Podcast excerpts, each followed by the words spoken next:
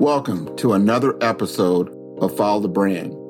I am your host, Grant McGaugh, CEO of Five Star BDM, a five star personal branding and business development company. I want to take you on a journey that takes another deep dive into the world of personal branding and business development using compelling personal story, business conversations, and tips to improve your personal brand. By listening to the Follow the Brand podcast series, you will be able to differentiate yourself from the competition and allow you to build trust with prospective clients and employers. You never get a second chance to make a first impression. Make it one that will set you apart, build trust, and reflect who you are. Developing your five star personal brand is a great way to demonstrate your skills and knowledge. If you have any questions for me or my guests, please email me at grant.mcgaugh, spelled M C G A U G H, at 5 star BDM, B for brand, D for development, M for masters.com. Now let's begin with our next five star episode on Follow the Brand. Hello, everyone, and thank you for tuning in to another fantastic show on the Follow the Brand podcast. This week, I would like to emphasize the importance of pivoting along your life's journey with confidence. This is the point of view from Leon Green, a 20 plus year health IT professional. He weaves a story that leads him from his home island of Jamaica to the U.S., where he does not know a soul and is challenged to make his mark in the world. Leon Green says it is a good idea to develop survival skills with an open mind that teach you to fully realize your opportunities with an appetite to advance yourself through education and training. Take the time to understand your craft and do not be afraid to embrace change. Leon Green received a Master of Science degree in Electrical Engineering from the State University of New York Binghamton campus and is currently director of the Project Management Office at Vitas Healthcare, the nation's leading provider of end of life care. He was born and raised in Kingston, Jamaica, and immigrated to the United States in 1987. He has over 25 years of experience in health information technology, with work experiences from multiple corporations in healthcare, transportation and logistics, consulting, and systems integration. He has a passion for achieving health information technology goals by serving the interests of healthcare practitioners and non practitioners with an interest in improving the delivery of medical care and public health while lowering costs, increasing efficiency, and improving patient experience.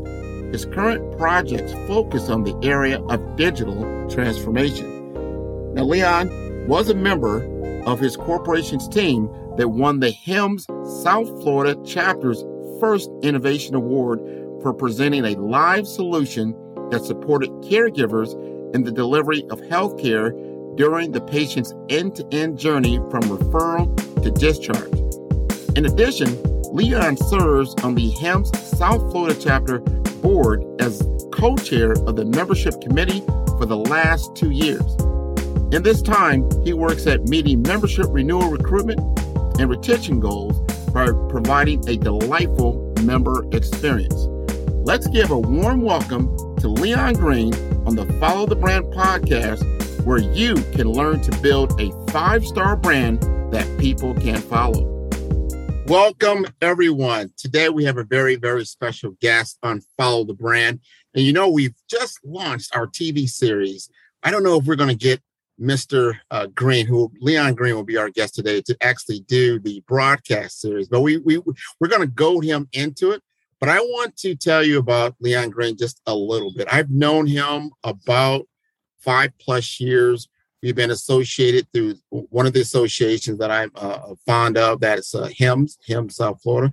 And we work together at uh, his company that he works for at Vitas Healthcare, where he is the director of IT PMO. And he's a wonderful, wonderful soul. I remember going to a baseball game with him uh, a few years back, and he brought his wife out. We went to the Marlins game, and he came out and really, really had a great, great time. It's always good to see people out of context, out of outside the office. You really get a good feel for people, not just business, business, business. It's about mm-hmm. business and personality and what's happening. And people buy from people that they like. They they understand each other, and it kind of go goes beyond just the uh, uh, the routine of, of, of just a typical meeting. So I want to introduce you to Leon Green and, and tell you a little bit more about his story. So Leon, let us know. Okay, so let me start at the beginning. That sounds like a, an oxymoron, right? Starting at the beginning. But um, I'm from Kingston, Jamaica. I grew up in on the Highlands. So um, left there um, after high school uh, to come to the US for grad school. Um, after graduating from high school, though, I did work. Uh, my first job was really at a at the college there, not the college that I graduated from. I graduated from the University of West Indies, but there's a college there, College of Art, Science, and Technology, which was more geared to equipping young people with skills that they could hit the job market with immediately. You know, the university is more academic, more theoretical, more erudite, if you will. Uh, the college was more like um, you know, you know, touching stuff, feeling stuff, doing stuff with your hands.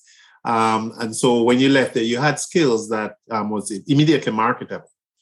Um, you know, it kind of reminded me of the apprenticeship of the old um, European system where you're you're an apprentice, you studied under a professional, and you gain certain skills before you were, you know, hit the job market. But the college did have a, a diploma, and I taught in the engineering department at the time because at the university I did uh, a Bachelor of Science in Applied Physics. Go figure. Yeah. Applied yeah. mathematics. And so I was teaching at the college there, um, their undergraduate, their diploma engineering program. So I worked there for about two, three years. And um, I always wanted to um, go back to school after after my graduation, you know, my undergrad. I thought that saw that as just a stepping stone or the first step in many, if you will. And so I always wanted to continue my education. So I got an opportunity um, in 1980. I'm going to age myself now. In 1987, and I came to the United States, and um, it was so funny because I'm left in really hot, sunny Kingston in summer because I remember leaving there about um, August to start school here in the fall, in late August and I ended up in a school upstate New York. it was in SUNY State University of New York, and um, it's a big university system, really. Um, they have campuses in Buffalo, they have campuses all over the state, and I went to the, the, the campus in Binghamton. And um, boy, it was that an eye opener, you know, coming from Jamaica. Landing there in the summer, it was still warm, and so you kind of get acclimated, acclim- oh, should I say this? I, I got used to the climate there because it was not too cold. But come winter, you know, come late. What? Yeah, that's a rude awakening, isn't it? Like, yeah, it was what just happened? Very, Somebody turned the lights off, right? Yeah, it's a very rude awakening. But um, be- before I get there, let me just take you back a little bit to kind of let you understand my life story a little better.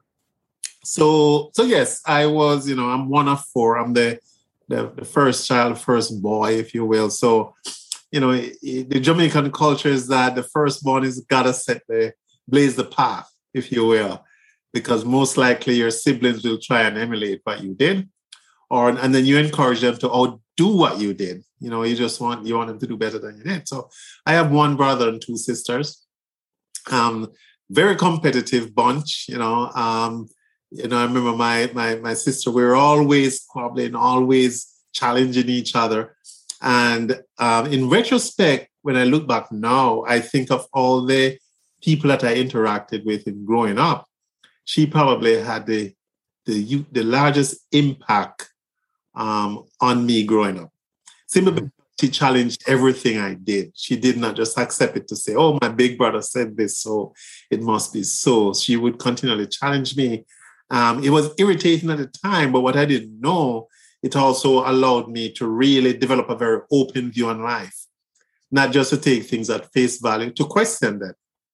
And so I've always been having that curious niche in me, but it was not always there. It was awakened by my sister, who was a, a protagonist, man. She would just challenge me at every turn I make. You know, we would get into real fights, you know, even fist fights at times, not not throwing blows, but really almost getting there because she would just be like, you know, on my a thorn in my side. But she made me a better individual growing up in terms of my character. I must say that. Um, another thing that kind of shaped me very early is um, I was very big into sports. Um, I know when people watch these days and watch the Olympics, they see track and field and they figure every Jamaican, that's all we do is, is um, track and field. No, there are other sports, you know. Um, a big sport in Jamaica is called cricket. Yes, yes. Yeah, a few Americans may be aware of cricket. Um, but that taught me real discipline. Um, I ended up being um, captain of my high school cricket team. Um, and so that taught me leadership at a very, very early age. Um, because the island is very competitive. I will say that. You know, in an environment where you have very, very limited resources and very few opportunities to excel, um, it's extremely competitive. And so you have to learn to hold on to a position. Like, because you're captain, that doesn't guarantee that you're always going to be captain or you're always going to be on the team. Hmm. There's always someone else, just like my sister would. At times, I think she probably was challenging my position in the in the sibling, you know, the sibling world. She wanted me probably the firstborn, you know, rather than I did, but that's how nature intended it. Um, similar with cricket, um, you're challenged daily um, in that position of captain, where someone else always wanted to take your job. And they'll even be so aggressive, they'll come up and let you know that guess what, this year you're captain, but I'm going in for that spot too. And so you kind of learn very early um, to defend what you have. And so Caribbean people and Jamaican is probably the most aggressive of all Caribbean people, I would think. Um, we tend to come across sometimes as a, a, little aggressive. That's because we're coming from an environment of very few opportunities. Mm. So you learn to kind of fight for and retain, not just take getting it, but retaining whatever opportunity or advantage you have um, in the fairest way possible. Um, and and so it kind of comes out in, in, in and you know in sports it comes out in pretty much everything we do when we come here to the US you know. Um, we tend to um, be the type that want to have two three jobs because you know, you know uh, the, the, the, ultimate goal is to go back to the island someday retire build some big house in the hills.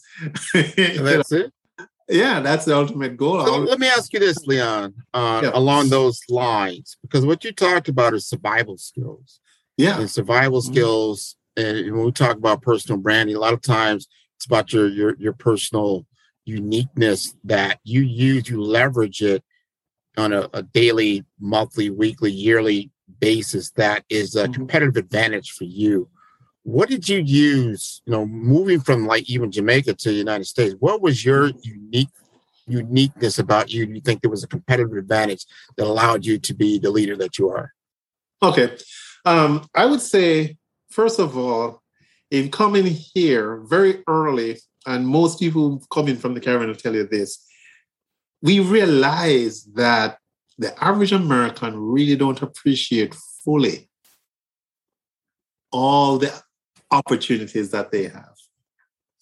And so things that are viewed by typical American as, oh, that's just normal, it's, it's a given, it's everyday, to us it's a huge opportunity.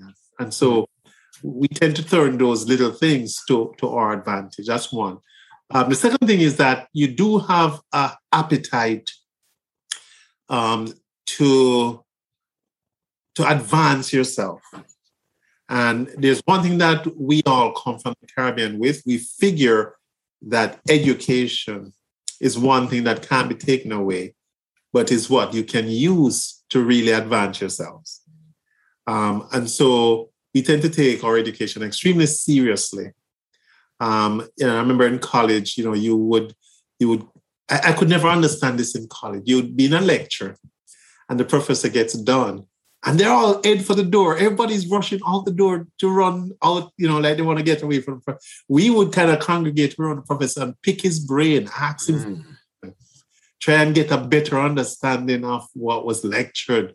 And so you'll hang out, unless you have a class immediately after, you'd hang out, you know, 10, 15 minutes with a professor just just challenging or questioning some of the stuff that he you just learned.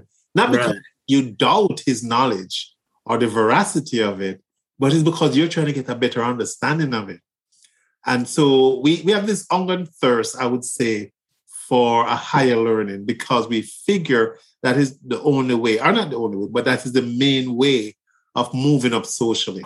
Um, it's kind of taught to you on the island. Your parents kind of tell you, you know, my parents would tell me, hey, we didn't make it past high school, and so you have to, right? And so you're trying to do better than the generation before you, which is not unique to Jamaica. I think that's in our culture. Right. But we of just take that to the nth degree you know, by really pushing very hard. And so when you come here, I remember on campus, people would be complaining about, you know, um, grants and what they didn't get and stuff. We would, you know, get two, three jobs at a 7 Eleven or cleaning somewhere and still make it to class. And that's not because we have a, a better work ethic than anyone else. It's just that we have this drive within ourselves where we put things in context to say, yeah, I'm going to work at this little menial job, but it's to serve a bigger purpose. And it's only yes. while, you know? Yes. You have that outlook. Now, let me ask you this, because that's, I like where you're going with that track of, of thought. Because when you're in an environment that with limited resources, like you said, yeah. Did you feel going from Jamaica, you haven't been to the United States. Did you have family there? I mean, how did you? What were your What were your feelings like? Like, I'm going to leave what I know, comfortable, like what was comforting for you, to a place mm-hmm. of the unknown, different environment, different weather, everything. Right. How, how, did that everything? Feel? And that's a great question because think of it. If I'd gone to New York City, I would have found a lot of Jamaicans there. Yeah. Um, at the time, I think I had at least an aunt or a cousin there. Um, so you'd have some type of a bridge or stepping stone to kind of ease your way into the culture. Yeah. I went to New York City, but that was just to catch a connecting flight to Binghamton. So I was in the city for probably, you know, two hours. And then I'm upstate New York, totally different culture, right? Um, and you immerse yourself in this. But we do have um, a certain mindset, if you will, that says, I'm not afraid, right? I'm going to embrace this change. Mm. If we look at change as an opportunity, you know, change becomes an opportunity for us because um, the reason I'm going to pack up my suitcase, jump on a plane in Kingston, and fly not to New York City or Miami, some big city where you have a lot of Jamaicans. I'm going to end up on this flight in SUNY Binghamton. Binghamton is a small little sleepy town upstate New York. And I'm gonna land there, you know, and I'm gonna, I'm not gonna blend in, but I'm gonna, I'm gonna make it my own, put it that yeah. way. You know, I'm not gonna be intimidated by it because I have this very openness where I'm gonna embrace other folks. I'm gonna walk up. I remember the first morning um, after I checked into uh, my dorm, I'm going out. And in a way, being on campus kind of provide a nice incubator, right? Yes. Yeah. Um, if if it was that I just dropped dropped in the city and I wasn't in school, maybe it would have been a little more challenging. But I'm in a university atmosphere, so I'm kind of incubated. But not notwithstanding that incubation, there wasn't a lot of Caribbean people on that campus. You know, when I went to my very first class, I probably was only person of color in that class definitely was the only Jamaican and definitely was the only person from the Caribbean. But I think we tend to have a type of um, personality where we're not inf- afraid to engage someone else. You know, I walk and see someone and say, hello, how you doing? And how the person respond to me does not defeat my hello. If they respond positively, then that's great. If they don't, I move to the next person. Hey, how are you doing, man? and so you kind of have this very open um, mindset where you give everybody else the um, the space to to know you, right?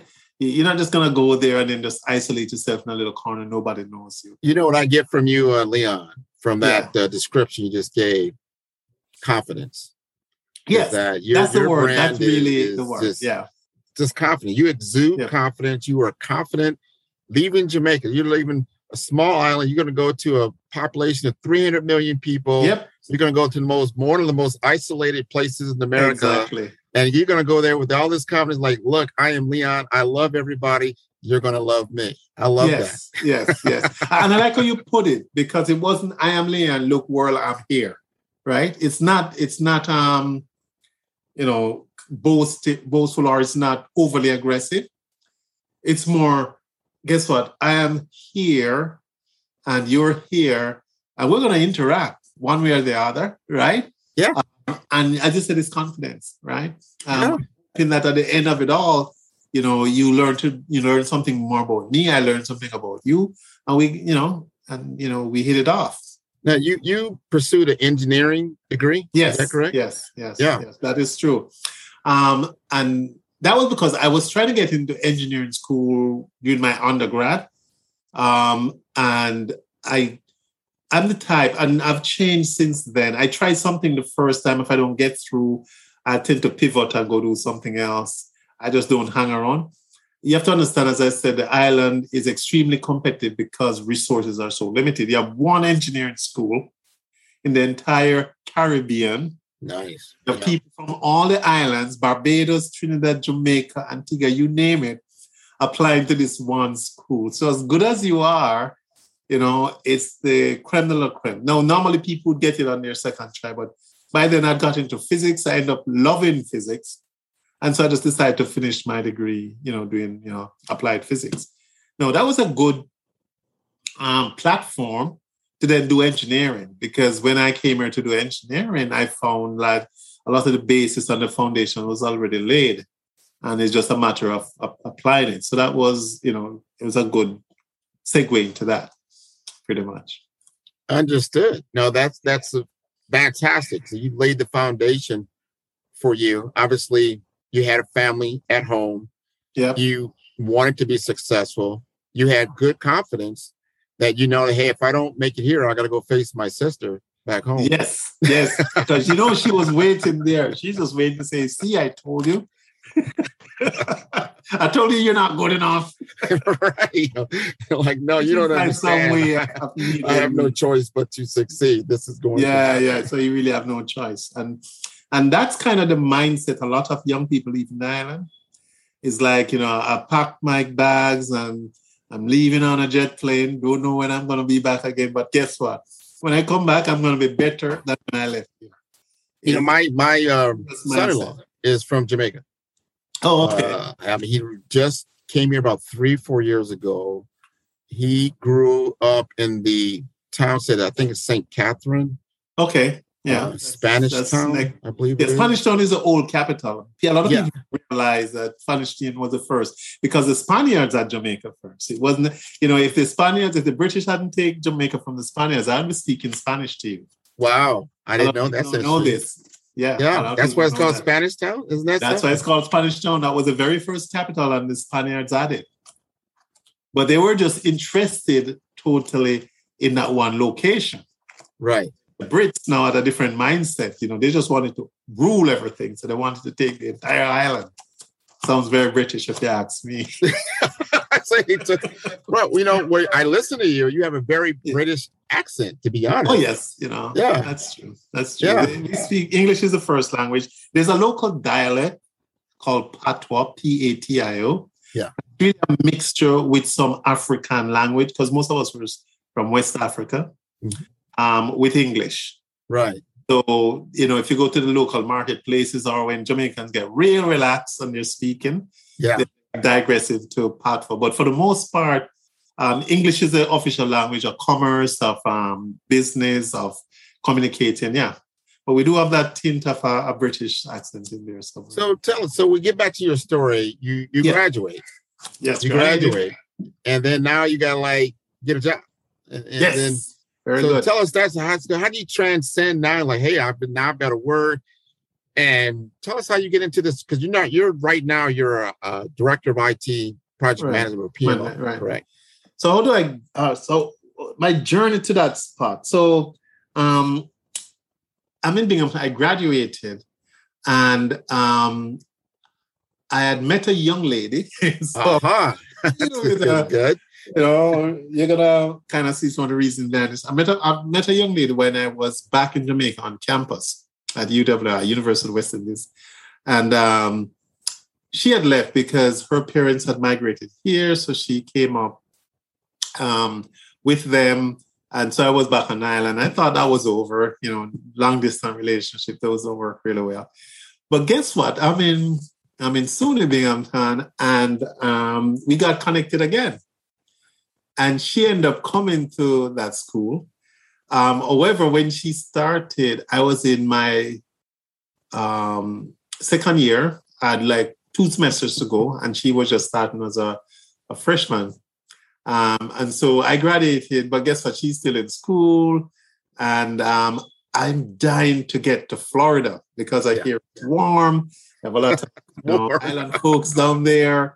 They show me pictures of island restaurants with good old Jamaican food. I'm thinking, how the heck am I going to get it? But her parents, when they came here, they lived in Miami. Okay. It's in Miami, so we came down to visit with them and stuff. And I'm like, I really like, you know, the, the Miami area. And so my first job, believe it or not, out of um, SUNY Binghamton was electronic data systems. EDS. It's an old I've heard of EDS. Ross Perot, yeah. started that company years back. And eventually, I think now it's owned by Hewlett Packard or someone else. But they were a big systems integrator. And this is a really, you know, quirky turn in my career. So I graduated, you know, I did my master's in electrical engineering, did my thesis, graduated. But she was just in her second year. So I decided now I'm going to stay on at SUNY because she was worth waiting for. Uh-huh. Yeah. And I enrolled in an undergraduate course, right, in computer sciences. Oh, okay. My graduate program, I really didn't develop. I, I mean, it did um, some high level stuff on computers, and this was mainly on the architecture portion of it, not the coding and programming. So I decided, okay, let me go learn some programming. And believe me, Grant, I graduated and I've never used any of the hard electrical engineering stuff that I learned. Interesting. Always only use computer programming. Just just what I learned from that computer programming class. It's amazing. I, I can't explain this. I can tell you, Leon, I've talked to a number of different guests on the show, and it seems like college is a turning point in their life that you get on a certain track. Not to say you shouldn't do college, but right. you change. There's an evolution. Yeah. There's a step that takes place that changes the entire course of your life. Right, right. And it be the simplest thing. Like I didn't, I saw myself going one way and I ended up in a whole nother direction. Yeah. yeah. I I enrolled for um, some courses in Fortran and C or whatever, you know, whatever. The big programming language at the time was Fortran. So first of all, um, that was offered in the engineering school and they also had um, C was just coming on as the next wave. So I did something there too. But I ended up doing two semesters, no, three semesters of um, computer programming. Um, she got done, so I wasn't going to hang around for the last semester. We both left, came up to Florida, and the first job I got was electronic data with electronic data systems as a systems engineer. Nice. And so I'm thinking, all right, I'm a systems engineer. That means I'm going to be doing what I did in grad school. I'm going to be building circuits, doing robotics. No. The first thing that they did was they send you to their campus in Plano, Texas. That's the EDS campus. And that's where, regardless of your undergrad or your grad, doesn't matter what you graduate with, they take you through the EDS boot camp. And that lasts for about two months. Wow. show you how to develop systems the EDS way. And so from there on, my entire career, that's what I learned from electronic data systems with systems design and development is all I've ever used. Interesting. All the yeah. stuff I learned in grad school and my fancy thesis, which was about using fiber optics to transmit information. At the time, that was all theory. Look yep. at fiber optics today. It is right. For trans, you know, for electronic transmissions. But then it was just a theory, and that's what my thesis was on. All I've used is what I did in those three semesters um, at SUNY with computer programming, and what I learned from the boot camp put on by EDS um, in Plano for eight weeks. Because once you finish that boot camp, if you're successful, EDS then plant you in one of their locations. And they were all over the country. They were the, one of the biggest systems integrators at the time. And so, um, you know, systems integration and art, that was just coming to the fore, right? People got right. writing isolated computer programs. Now they wanted to integrate systems.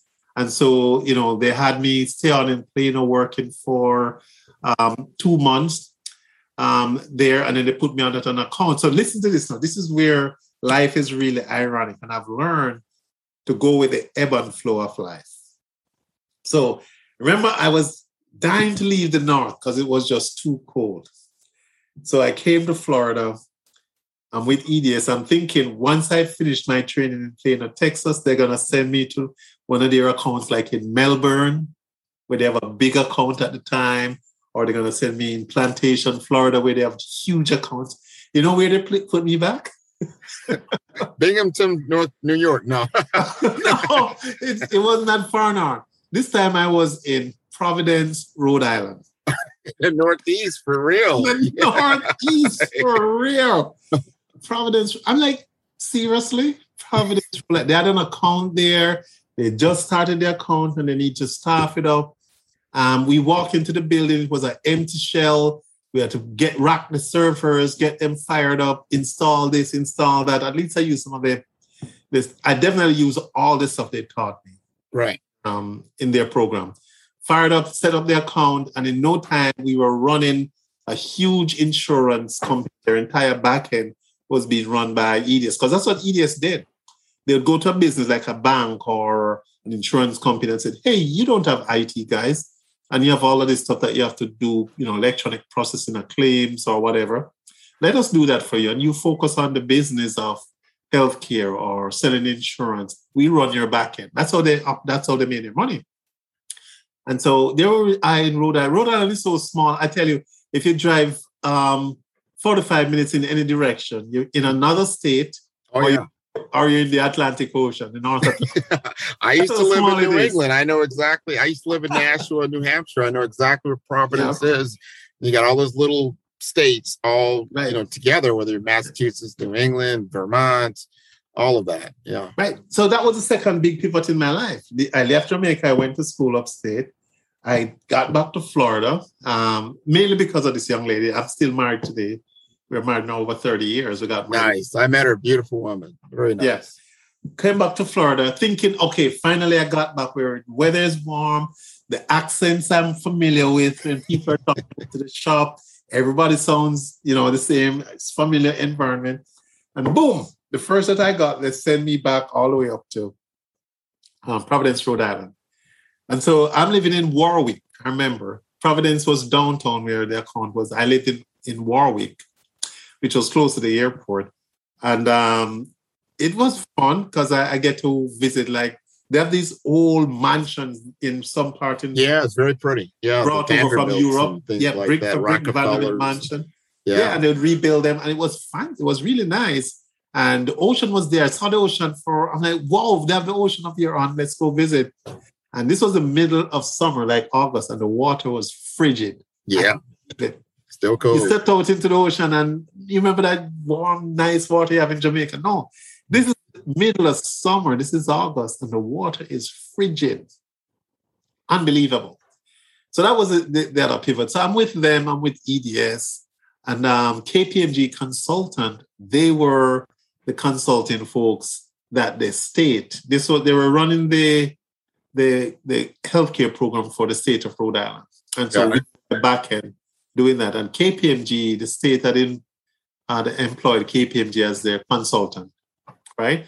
Um, kind of making sure EDS did what we were supposed to do, right? Because the state doesn't really have any project managers. They didn't have that skill set, you know, they're more administrators. And so they needed project management help to manage their vendor who was EDS to make sure we delivered what, you know, was contracted to in our statement of work. So you know where this is going. Project management, KPMG. Guess what my next job was? uh, let me guess. The one behind you? No. no, no, no, no, no, with KPMG. So we're on this and we implemented the system. EDS implemented the system. We tested it. It's running. Uh, we provided support post implementation and it's going well. Um, we I got to kind of know the consultants, but because of the business relationship, you couldn't really get too intimate in that knowledge because of separation of duty. They're the consultants after all. They'd come in each day in their suit and tie, and they look real like you know. Yeah. Um, real professional. Us, we just had you know business shirts and stuff because we're programmers, right? Right. Um, and at the end of the project, um, the the lead consultant for the account or the account manager, um, you know, said, "Hey, you know, we're going to have lunch around." And one thing with the Northeast and Rhode Island, if you want clam chowder, that's really good. Oh yeah, You cannot beat Rhode Island, man. They had some places that sell some serious seafood. I I I concur. Oh my gosh. Coming from the island, you will appreciate Boston and and and Newport, Rhode Island. I mean, serious seafood. So we went there, we are talking, and he says, Hey, you know, you know, you guys you did really well. We have been observing you on the project and um, you you did really well leading your team. Now that was kind of funny because I was the team lead. oh, you wasn't. no, I was not the team. okay, but they they said you are the leader because of that confidence. But, but he says, hey, you know, we, we were kind of impressed how you led that team and you delivered everything you were deliver were delivered on time. Not a lot of rework. Um, you know, how you huddle with the team and kind of just make sure everybody was getting stuff done. We kind of just jump up, you know, somebody's falling behind on their module. Then we talk about modules, right? It's the old coding paradigm. You know, we noticed that you were so flexible, you could jump, you get your work done and you jump on somebody else's module and help them get it done. Real team player. We kind of like your leadership style and how you led that team. I didn't say anything, but I'm thinking at the time, I'm not the team lead. It was this other guy that was the team. Yeah, yeah. So anyway, um, you know, he asked me, so what do you think about um, you know, consulting, you know? um, like what we did. Um, you know, we manage projects. Um, we know you're a developer, and developers tend to love their space and their creative nature. Um, but you know, what do you think about you know uh, consulting, like what we did, managing managing the developers um, to deliver stuff? And so he keeps talking, and I'm like, nothing he has said so far really hooked me yet. Yeah. And, he, and then he says, and you know, you can pretty much live anywhere you want to live because we travel all the time. I said, wait a minute. I got your attention. I can live anywhere I want to live. then he got my attention. I said, seriously? So yeah, you know, we have we have consultants living in Florida, in Texas, on the West East. All they have to do is, you know, be close to an airport so they can jump on a flight, you know, Monday morning to get to the client site or Sunday evening if the client wants them there Monday morning. Yeah. And catch a flight, you know, Friday to go back home. That's all I needed to tell my wife. Right? Because at the time, know, we were married. So yeah. I went and I said, honey, um, we just finished the project and it's going well. And the consultant of the project says, um, you know, um, he didn't make an offer, but he kind of piqued my interest by mentioning the fact that they're looking for people that have development skills to manage projects. Because guess what? And I learned this very early. You really can't manage effectively if you don't know how to execute what you're asking the team to execute. In other words, if you have never done it, I'm not saying you can't manage, but I'm saying you make a better manager by factors of tens and hundreds by the fact that you did it before. True. You know what it takes to get it done and you know how to get it done. And that that to me is something I've always kept. Because if you think of it, if you go back to any advanced cultures today or developed country, at some point they had some type of apprenticeship system. Mm-hmm. If you're going to be a carpenter, you was an apprentice to a master carpenter. And there's a reason for that. And I think today um, we have kind of lost that. And it's expected because we kind of move from that industrial era now into an information age, where that was very important that if you are going to manage someone, I think you're more challenged if what you're managing them to do, you have never done it before. No, there's there's no question about it. Yeah. There's no Yeah. and to your point about especially in the world of, of mentorship, there's certain things you're gonna learn in school, don't get me wrong, Right. certain things, but if you don't get that direct um, support Right. and and and seeing someone else go ahead of you and how they're doing things so then you can Right. learn that's why we're even having this podcast right now because i truly believe th- that is that there's some gaps there Right. uh, you Right. can't learn that in the book you've got to Right. learn it in in at the moment as it's At happening moment, Right. and Right. because there's always those gotchas that are going to happen. Yeah. There's intangibles that are going to happen, and you've got to be able to pivot and make those changes to pull things off. And I'm in, I'm in information technology. We know that this is not an, an exact science, right? Not there's always going to Yeah. be things that aren't going to be as prescribed. Right. Right. This episode is brought to you by Five Star BDM. Five Star BDM is a professional consulting and advisory group keenly focused on business development services for small to mid sized businesses and entrepreneurs. Although every business is unique, they often share challenges that can be addressed through smart branding. Services include process improvement and operations, digital strategy and transformation, business intelligence, digital marketing, and personal branding. Our five star business and personal branding company has helped a number of professionals and organizations to optimize and grow. The result is more business, more opportunities, better reach, positive outcomes. Please visit www.fivestarbdm.com to learn more and view all the episodes of Follow the Brand. Exactly. Uh, and which is what part of my story. Notice I did a master's, I did all that academic stuff. Yes, I went into a lab and put something together, but it's those eight weeks with EDS in Plano through their boot camp. As I said before, that's all I've used. No, I'm not going to discount the master's because I do believe that a bachelor's and a master's really teaches you to solve problems. Mhm. Remember, old professor tell me this once. With a bachelor's, you ask the question, you know, so what is this? Right? With a master's, right, you ask the question, so how is this?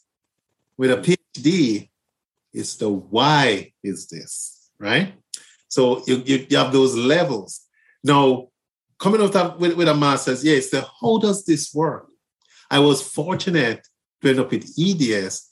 They showed me how it worked, not just from an academic standpoint, though, Yes. how this works in the real world. Because at the end of the day, they're in business, right? To make a profit, right?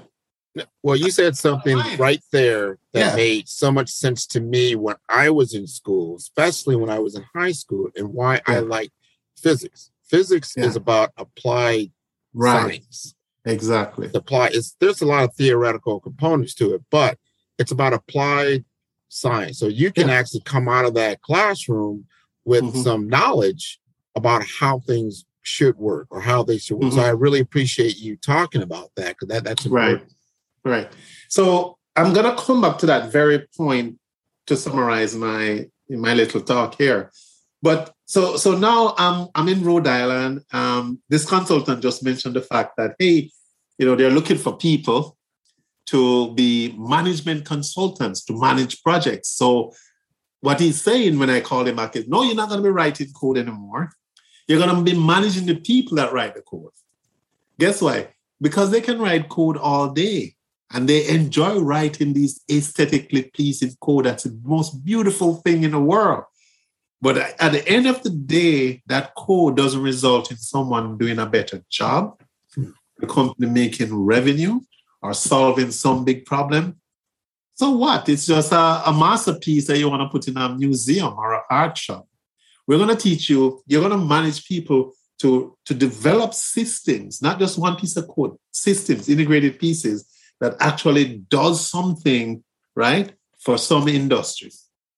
And by the way, it, you know, as you said, you can live anywhere. So I told my wife, I went back to the office, and then when I came back home the next day, my wife said, Look, hon, I called home, I called mom, she checked out Baptist Hospital, and they have three openings for a medical technologist. She's a medical technologist. Yeah. She was working for, I believe, Dana Farber Cancer Institute, which is a huge institute um, in Boston. She usually leave home, take the train down to Boston. They don't want to drive in Boston. Yeah. Work and do the same thing coming back. We had a little boy at the time that we had to drop off at the daycare. It was really, it was really crazy. We had just gone through our third nor'easter. Oh yeah. I know all about oh that. Oh my gosh, I tell you, you found out what snow is. Yeah. oh, a nor'easter is like a hurricane, but it's not rainwater, it's snow. Exactly. Oh my gosh. I remember the morning after I came down, I got to the parking lot we lived in an apartment. And I started, I remembered where I parked my car, but after a snowstorm, the landscape looked totally different. And so I thought I'd park my car at that spot and I started cleaning it off. Cleaning off about, you know, probably four, four, you know, four, five, six inches of snow. And it's not until I clean enough and I got down to the color of the car, I realized it's not yours. somebody else's car. you get started all over again. That'll oh make you oh move. We're taking this job. no, that's after putting on my snowshoes, my galash, my earmuffs, my big old jacket, my glove. I mean, it takes you 20 minutes just to dress to get out to keep warm. Yeah learned a lesson. Whenever I go down after a snowstorm, I do not clean the car. I find the license plate and I clean the license plate first. smart move. I heard somebody That's heard. How I do. Yeah, very so, smart to do. He called her mom, and believe me, within two days, she had an interview with Baptist Hospital right here in Kendall, where we live now. Yeah. And um, they were looking for for folks, and she was coming from. I mean, Dana Farber. Everybody knows about. If you're in the medical technology world is like the gold standard. Yes.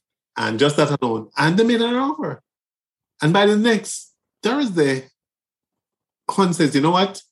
Um, we could, you could um, get a U-Haul, you can pack up the stuff, you can drive it down, but I'm leaving like like this was like Wednesday. I'm leaving Friday because I, I got a job offer. I'm gonna go down, I'm gonna interview, and I might just take it. Yes. That's how we got back to Florida. Nice. Great story. nice. Yeah, I she see you did not leave. yep, she got here. Um, at that point, I, am going to take the job. You know, so as went back, spoke to the guy. Um, they made me an offer right on the spot. I mean, it was no go interview with HR and all a bunch of stuff. No. Yeah. It was at the time when systems integration was taking off big time. And you couldn't find enough people that knew anything about systems integration. And I'm so grateful to EDS because they would take in classes and classes of folks leaving college with little or no experience and take you through an apprenticeship program. Right. Was they didn't call it that, right? But um, they call it the V the um, the EDS said. So it was um, systems engineer, developers, development, or something like that. But you literally graduate from it with a certificate, blah, blah, blah, you know, with Ross Perot's signature on it and whatever. But when you came out, you understand fundamentally how to develop a system. Not just write an isolated piece of computer code, but you could build something, integrate it, and it could deliver value. Awesome. And and that was eight weeks. Now, for the folks listening, remember now I had the foundation for this. Right. You know, graduating with applied physics and then doing engineering, a master's, I had the foundation. So it was easy for me to understand how to be a systems engineer and what it takes and how to do it. A lot of folks, I think, um, and I see it happening with my boys also. Um, we're in a generation where they just want answers. I remember helping my son with homework on it. And I says, Dad, just tell me the answer. it doesn't work like that. it doesn't work like that. You have to, as I would say, you have to pay the piper. By that I mean, you have to put in the time. If this is your craft, right, and your profession, then the least you can do, right, is spend the time to understand your craft. Yeah. There are no shortcuts in life. Literally, there are none. Absolutely none. And no, so I, there, there's long, long term yeah. and short term, meaning yeah. try to avoid some of the pitfalls, but all, yeah. the fundamental understanding has to be within yourself. Exactly.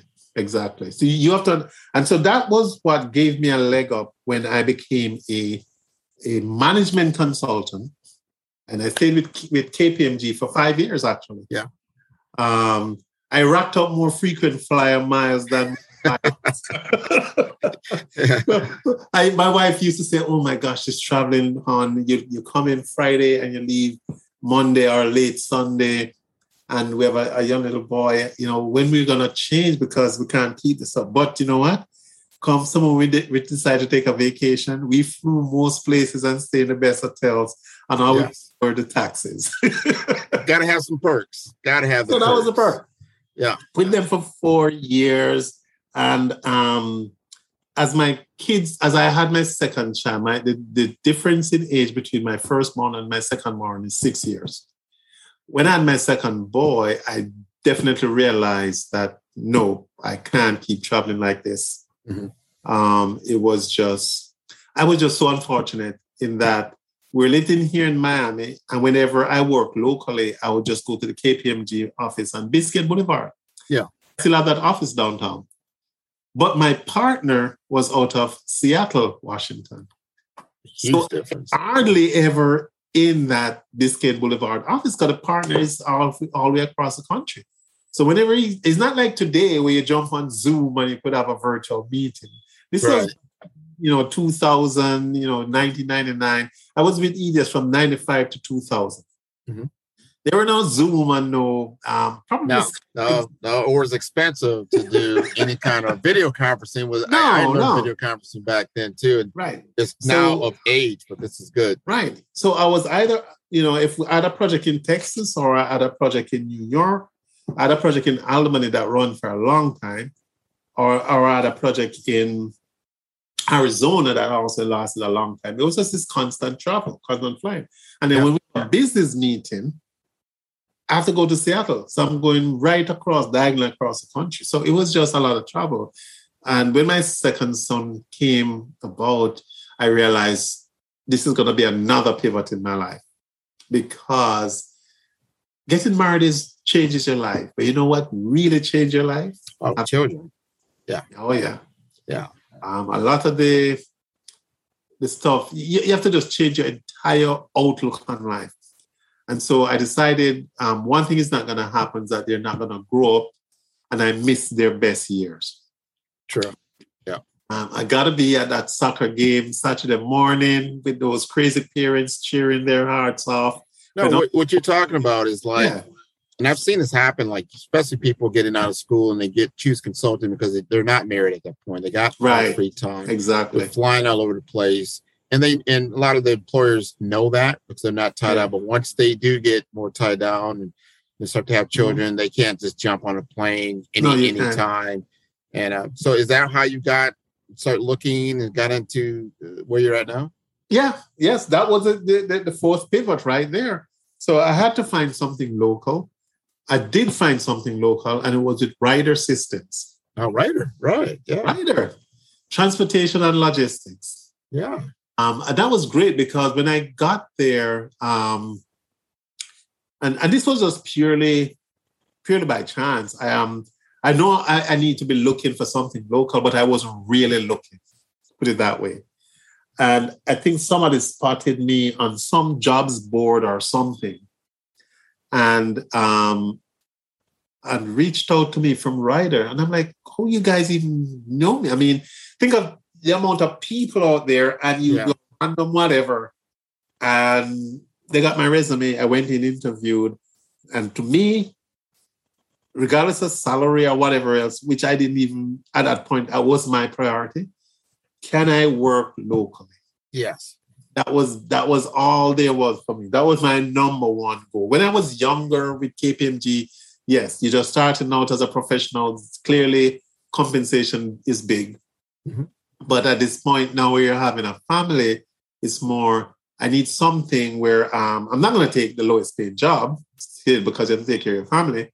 I have a certain lifestyle, but at the same time, I'm willing to give up some you know, so that I can. Yeah, there's other I, intangibles that are way yeah. more important. Yep. Yep. Right. Yep.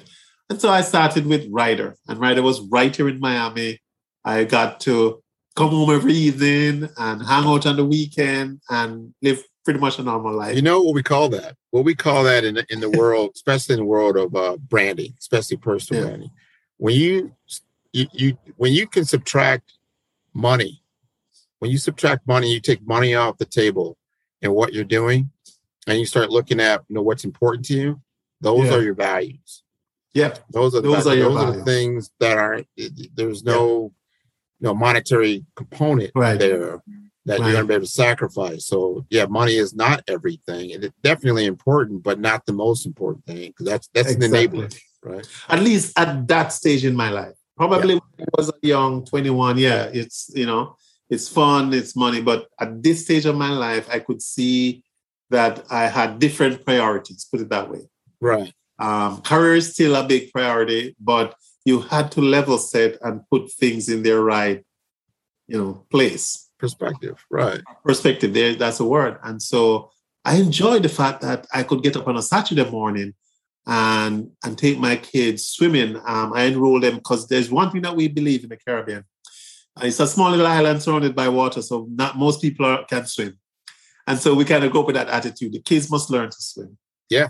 So every Saturday we'd go to Miami Dade, I enroll them, and they would learn to swim. And the, the biggest joy I had was taking them and teaching them to swim. Having my boys sit on my hand and paddle, paddle, and then I move my hand and they don't realize I've gone, I've moved my hand and they're now doing it on their own. Yeah. And fun to me. I could not do that with a traveling job because I'll be flying in either late Friday night, close to midnight or after midnight, or I'll be coming in Saturday evening. And so, you know, you you you don't realize how precious time is because I remember what really got to me is one night I came in back from a business trip and I got in at about 10, 11.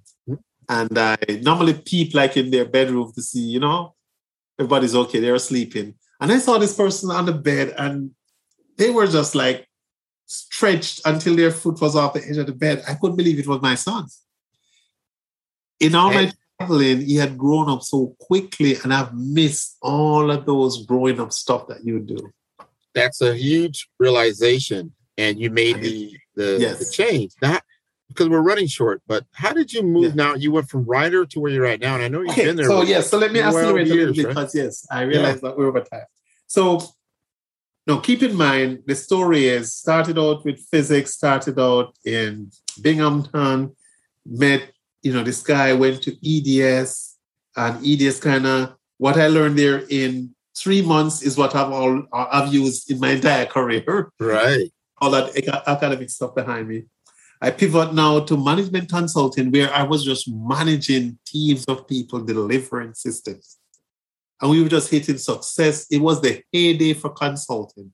You had the big five or what are the big seven, you know, it was Price Waterhouse, KPMG, Deloitte. Yeah. Um, you know, th- these were the big guys. And most of them started out as accounting firms or assurance firms or advisory houses and then they tack on these consulting pieces where they're just dragging all of these kids, you know, who could put systems together and then they had the management of it. And so they had the total package. So right there, I'm cutting my teeth at managing people. Managing people right. is the most critical piece of your career.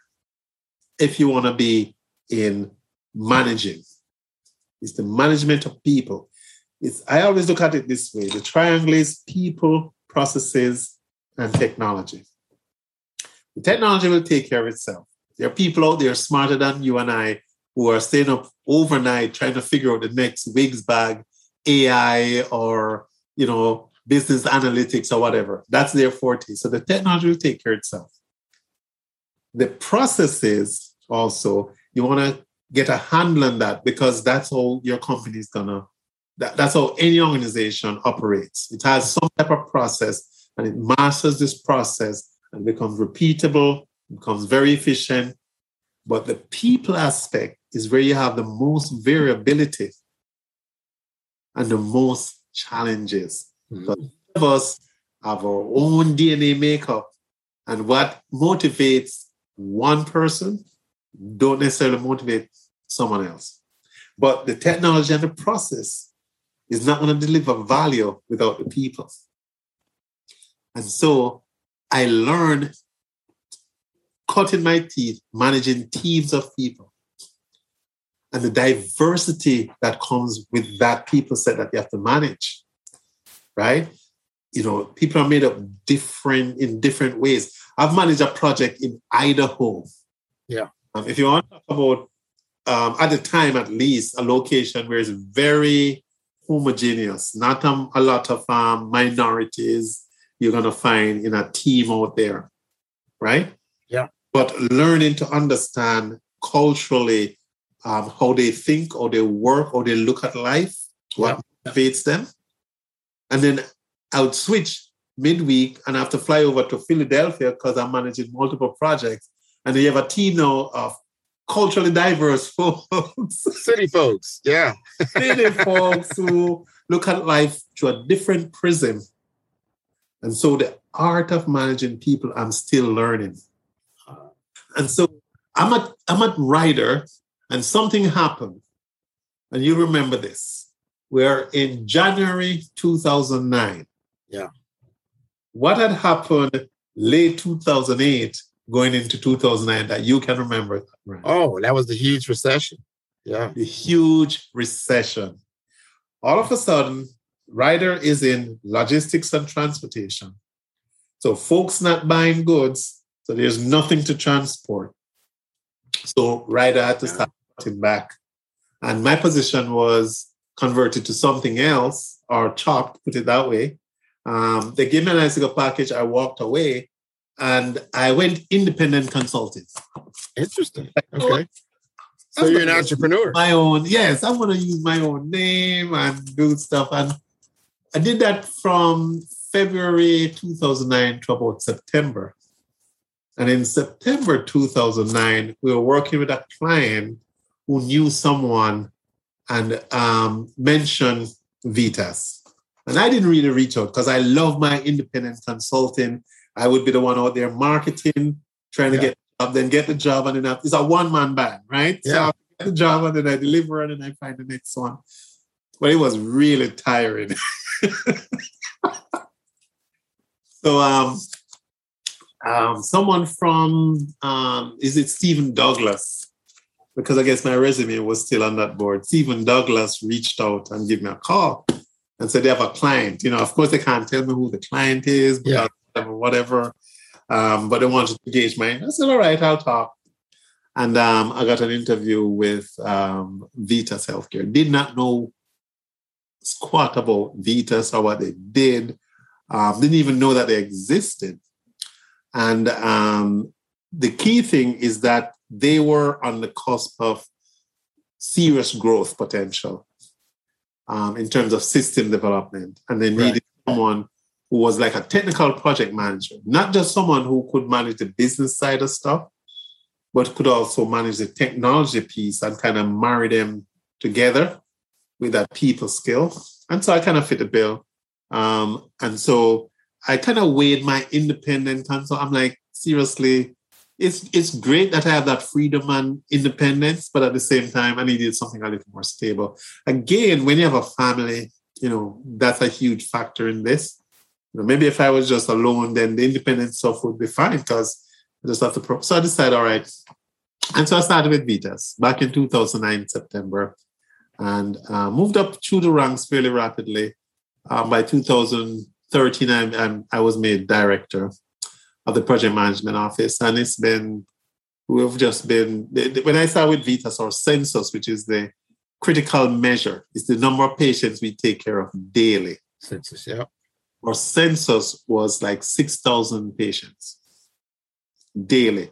The entire company at the time we we're in like twelve states, right, from California in the three time zones all the way over to the northeast in Connecticut down to uh, Miami, Florida. By the way, Vitas is a local grown Miami company. It was started in Miami by a, a chaplain and a nurse started Vitas. Um, and it was 6,000. Today, you know, Vitas take care of over 18,000 patients. Wow. Daily. 14, yeah, 14, 15 states, 14 states plus the District of Columbia. And we have like 50 something programs. Programs are where you actually administer care from. Huge growth. Um, and probably still, still, still growing. And I Still wanted growing. to yeah. ask you because this is where we come together as far as when we know each other, Vitas, and then HIMSS. And Yeah. so, why did you join HIMSS? The, tell us about that. All right, let me tell you about that. First, I was um so being a project manager, I needed to get some credentials, right? Because I'm a I'm a lifelong learner. I'm in this field, I'm doing it, and so um, I became aware of the PMP first, Project Management Professional, as a certification. I said, oh, okay, I'm going to get myself certified. It's a professional certification. It will keep me on my toes as far as my career is, you know, the latest um, procedures or methods or you know just knowledge sharing with with folks. Um, and so i did my pmp and was with the project management institute still with them still pay my dues. Um, and pmp south florida and i joined their board. Hmm. so I was a board member for pmp south florida. Um, was part of the i think it was treasury or one of these groups you know just like with HIMSS we have various chairs um, our committees. Yes, I was. I think I was a part of treasury, and we're doing well. Um, you know, going to the conferences, setting up um, webinars, doing really great stuff, and then um, I'm now with Vitas, which is healthcare, right? And so um, you're there and you're seeing a lot of unsolicited stuff comes over in email, you know um, HIMSS, the local health information management system. I'm like, what is this HIMSS thing? And so I decided to visit one of their conferences, the Mhm. famous um, Integrate conference that they put on. Oh, nice. Okay. and I went, um, you know, went with a couple of people from from Vitas that were aware of HIMSS, and they had gone to previous conference. By the way, Ainsworth, a good friend of both of us, he was the Yes. one who took me to my first HIMSS. Oh, wow. I didn't know that. Yes. Because Interesting. Hainsworth is a long time Vitas guy. He worked there like 17 years, then left, and then came back. Keep teasing the man, you just love the punishment. He actually came up, he's there now. He took me to HIMSS, and I was like, whoa. If you have you've been to integrate, it's wow. I didn't Yeah. know the world exists. Yeah. The, the the vendors, the exhibitions, the presentations from people. I'm like, wait a minute these guys are serious about healthcare. Yeah. Because to me, at that point, healthcare was just the people are managing to deliver the system. That was it. I don't interact with patients, so don't, you know, my wife tells me about patient stuff because she works at Baptist, but that's about it.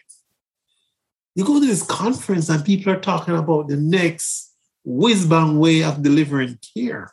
Yeah. Right? They're talking about these procedures, and all this is enabled by technology. So here's my fifth pivot. That shows me a whole different world of what healthcare, of no, of how technology can enable something like healthcare. Yeah. Because before that, in my mind, healthcare is what happened at Baptist Hospital or or you know, regional hospital or memorial. We think of healthcare of as when we go to visit the doctor and in the room and they come and take this and take that, and if you need a procedure and do that. You never look at the enabling technology behind it. And some at this conference and they're talking of cyber wasn't that huge yet. It didn't have a lot of ransomware, but they're talking about the security framework to protect PHI and and it's all technology. And then I'm thinking, wait a minute. They must have a bunch of people developing and managing those systems, right? Yeah. Flashback, you know, to my EDS days, flashback to my Ryder day, right? And I'm seeing it coming all together that going forward, the space that I want to be, if I'm in information technology, is healthcare. Nice. Only that, at the time, healthcare wow. was a lagger when it comes to technology. True. Behind banking. Banking was the last big industry to embrace technology, right? When last have you really walked into a bank? It's all online, but it never used to be like that, right? True. Healthcare is just catching up to that now, where banking banking finally embraced technology and all that it has to offer and realize that's the biggest leverage to keeping costs down healthcare has also realized the same thing that if you want to enable the delivery of healthcare to a mass population as cost effective as possible, regardless of where they're located, you have to embrace technology. 100%. And you have so, the tools are there, is, is the right. adoption. So that was my foray into things that's the best thing Hainsworth has ever done for me. It took me to that I, I took out a pamphlet and I wanted to know how do you join this organization? Right. And um, they said, well, you, you uh, VITAS, and I didn't know this either because I wasn't interested. VITAS at the time was a an organization affiliate which simply means that anybody that worked for VITAS could become a member of South Florida HIMSS at no additional cost, no cost to you. The company paid for it already. I'm like, you gotta be kidding me. I signed up and I couldn't get enough of this thing. Everything they put out, I would read it. And I was just fascinated by this. And then um, on the, the, the, the old board thing, I can't even remember how I ended up on the board. I'm still trying to remember. Oh, you know I ended up on the board? Another good friend of ours. Jim? Jim McKean. I knew it was Jim. I knew it was Jim. He had to Jim come up. McKean. Jim was selling something to VITAS. Jim was with um AJ? Jay at the time. Yes. Yeah. And when I did my independent consulting gig, Jim was at AAJ. Right. Yeah. Right. And so I met him from AAJ and I'm doing my little independent thing. He was their big business developer bringing in these huge contracts. Yeah. I was helping with the little fringe ones trying to deliver on the contracts he brought in. Yeah. The independent consultant was using my management consulting skill to manage a small team at, at AAJ. So as Jim won the jobs and brought them in, I would manage the team that actually deliver on that job. That's and so talking with Jim one day at lunch and said, Hey, you know, um, he mentioned the word HIMSS. And I said, Yes, I went to the Integrate conference. And I believe at one point Jim was a president for South Florida HIMSS. True. But it was before I met him. But he still had a board position. And I said, Yeah, man. And he says, if you really want to network and you really want to get into this, you need to become a board member. I said, Well, you know, let me think about it. Now, here is the sixth pivot in my, my CIO. Yeah, Patrick, I'm going to mention Patrick yes, was a, my CIO yeah. at VITAS at the time was the chair, the, the committee chair for membership. And so one day he asked me to come help him put together some slides. Because he had a, he had a presentation as committee chair. Yeah. And I helped him put it together. We had some good idea, boom, he put it together. And then after that, every time he had some big thing to do with him, he'd call me over. And I'm thinking, man, I have a whole bunch of stuff to do, but it's your boss, right? So I go help. And it got to a point where he had so much on his plate with VITAS, because VITAS was in this huge growth spurt. Yeah. Um, in terms of enabling clinicians and you know, we move from just a break fix shop in IT, fixing stuff and to an enabler for the business. And so with Patrick there, the, the view from on high from the board from CEO down was look, our biggest leverage in this healthcare space is information technology. And so Patrick was pulled into delivering a lot more. And so he couldn't keep up with also committing to the board position or membership. So we were just talking. I said, you know what, Patrick, you know, talk to the, you know, if they if they're willing to to allow me, I think I could do this. Yeah. I observed everything he was doing, and there was just nothing rocket science to it. You just had to have time to do it. Well, you've done a great, great job. I serve on the board with you as the yeah. program chair. We've been involved now for what five plus years or so, yes. and man, this has been a wonderful podcast. I mean, we, we we've talked a lot of different things. Man, you, you, I'm glad you've given us a lens into your life. Yeah, and I truly appreciate it uh, you taking the time to to do that. And before we we, we got to wrap up now, but before I wrap yeah. up with you, I wanted you to have that moment to if there's anything that you would like to tell the audience uh, and to leave them uh, some some knowledge or wisdom on your side, the the mic is yours. Yes, I would say this. Um, if you listen to carefully to my story, this is what you should walk away with. Do not be afraid of embracing change. And when things come at you in a path that you think is the right path for you or you're going along, rather than fear it and go the, the other direction, have the courage to see, you know, I'm not saying drop everything and just run after it blindly, but don't be afraid to pivot, right? Because, you know, there's a risk risk reward relationship, as we all know. And there's great reward, but then you have to also take that risk. It's got to make sense, right? Yeah, yeah. And it has to make sense for you to take the risk. But if you notice, every time I had to pivot, it's something I did not plan. And so if you go through life and figuring you can plan it perfectly and it will roll out like you plan, you'll be very disappointed. You have to be adaptable, right? To read all the signals and all the information that's coming your way and stuff is nudging you in a certain direction and see if it makes sense. If it does make sense, then don't pivot, clearly. But don't be afraid of pivoting, right? Because none of us make this journey and it's not a straight path, it zigzags. But you have to put yourself in a position, though, where you can take advantage of the change. If the change if the change come about or hits you and you're not in a position to take advantage of it, you're either going to run from it, not react to it, or ignore it. But if you're in a position where you see, wait a minute, I can take advantage of this change, then you will. It's like you said earlier with Jamaicans it's confidence, right? I'm, I, I, as we talk, I can remember myself leaving the airport in Kingston with my one piece of package, one luggage bag, right? I'm going to fly all the way across some other continent I've never been to before.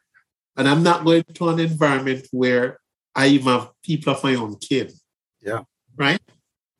But that is where life pushed me at that time but it is a change that it made sense because it was an opportunity.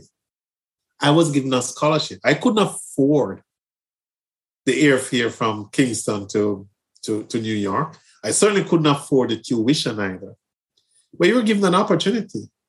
And, you know, it, it made sense at the time. And even though I was going to go somewhere that I, I don't know anyone, I figured that, you know, I would make it it, there was just something that tells me if I give this my big shot, best shot, you know, I, will make it. So you know, life comes at you, and it's you wish it you could, you, you know, it could be planned and it could flow how you want it to, but you have to be prepared to adapt and pivot when it makes sense.